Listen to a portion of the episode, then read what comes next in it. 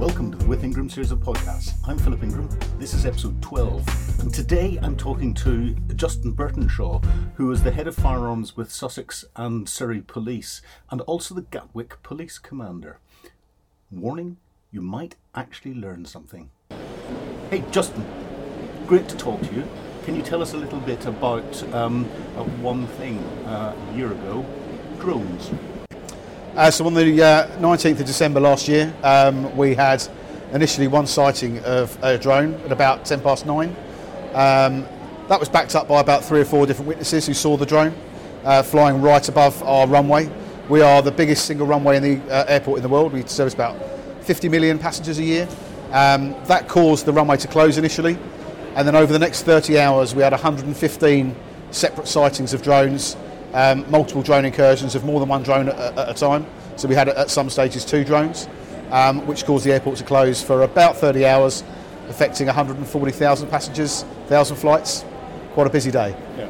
Now, there was a lot of speculation in the press at the time as to whether drones actually existed, and um, one of your police colleagues uh, commented that they might not have done. Uh, can you reassure us that there were actually drones at Gatwick last year? Uh, yeah, 100% certain. Um, so we had, as I say, 115 different sightings of drones, uh, all from varying range of people, but mainly police officers and professionals in the um, airport, uh, because obviously the airport was closed for a significant period of time. Um, and we've narrowed that down to 15 different events through that 30 hours where drones have come in. We had a number of witnesses who saw two drones at the same time, so we're happy that on at least a couple of those occasions there were two drones flying. Um, but we're absolutely adamant and certain that there was drones during the incident. So you haven't caught anyone yet. Why not? Um, is it a failure in policing? Is it a reflection of how complex uh, the issue is? Why haven't you got anyone banged away for disrupting the airport for such a long period of time? I think it's a reflection on how complex it is. Um, you know, this was an unprecedented event anywhere in the world. Probably why I'm here today, rather than uh, being, you know, sort of other airports that have had a single incursion. Um, you know, it's not like the offender is going to be close by when these these incidents happen. We didn't have a full range of uh, track and detect mitigation technology at the time.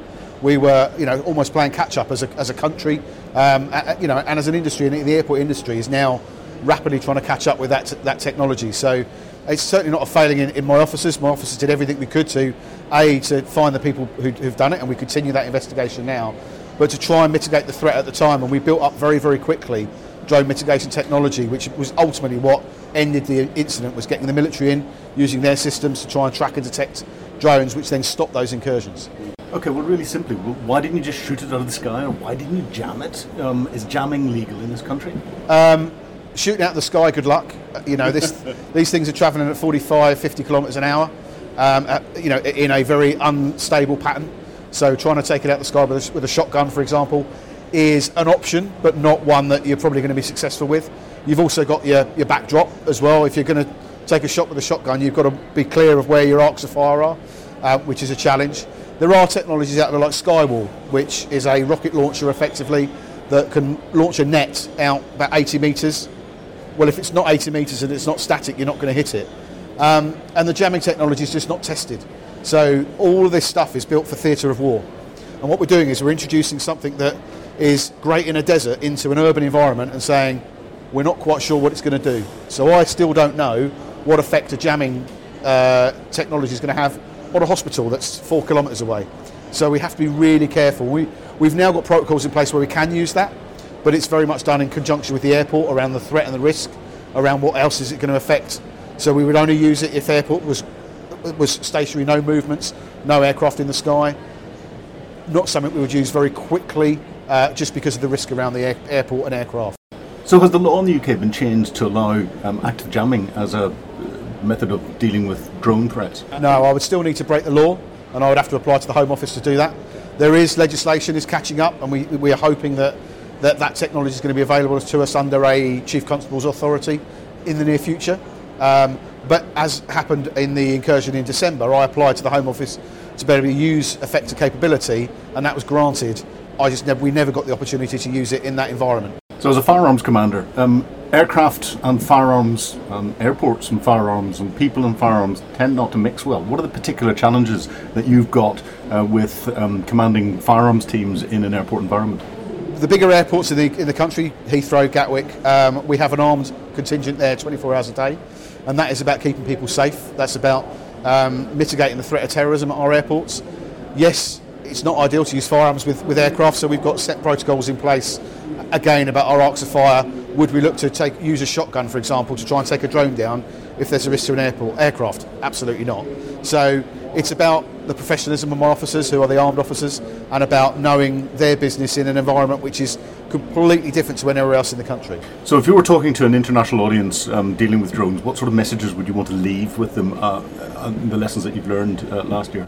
Certainly, to leave is about preparedness. You know, uh, we were kind of we were prepared. We'd done a lot of work beforehand around drone mitigation. We had a drone response plan. We'd been tested by the uh, Centre for Protection of National Infrastructure, and we came out really well on that around our drone plan. But that was really around a single drone incursion and not a multiple one. Um, we're now fit for purpose. We've now got the mitigation technology in place. I wish we'd had that in December. So it's about preparedness, but it's also about education because people, anyone can go and buy a, a really good drone off, off the shelf for you know a couple of hundred pounds and it's about educating those people on where they can fly, how they can fly safely, and what is going to put people in danger. And if we can educate the right people, it will eliminate them from our sort of scope, and we can concentrate on those who are going to use it for illegal uses, such as in air, airports, prisons, and, and, places like that. Will the changing legislation um, have any effect on the use of drones? Um, it will certainly give us the ability to deal more effectively with drone incidents because at the moment the legislation really isn't there to deal with anything outside of that immediate part of the airport. So if you're endangering an aircraft, it's really straightforward. You're going to get caught, you're going to go to prison. If you're just outside that, you're not actually endangering an aircraft, but you're within that zone, there's not really the legislation there to back it up. You can't arrest them, you can't even search people for that drone.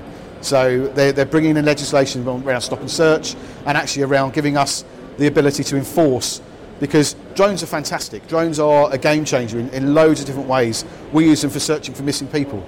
We use them in firearms operations. So we're not trying to discourage the use of drones. We're trying to discourage the use of illegal drones, and that's the, that's the key to this: is eliminating that so that actually the law-abiding citizen can use it for their business. We can use it for law enforcement uh, because they are absolutely fantastic bits of technology, not in the wrong hands. Justin, absolutely fascinating talking to you. Thank you very much indeed for giving up some of your time uh, to give your insights into what happened December last year. You're welcome. Thank you.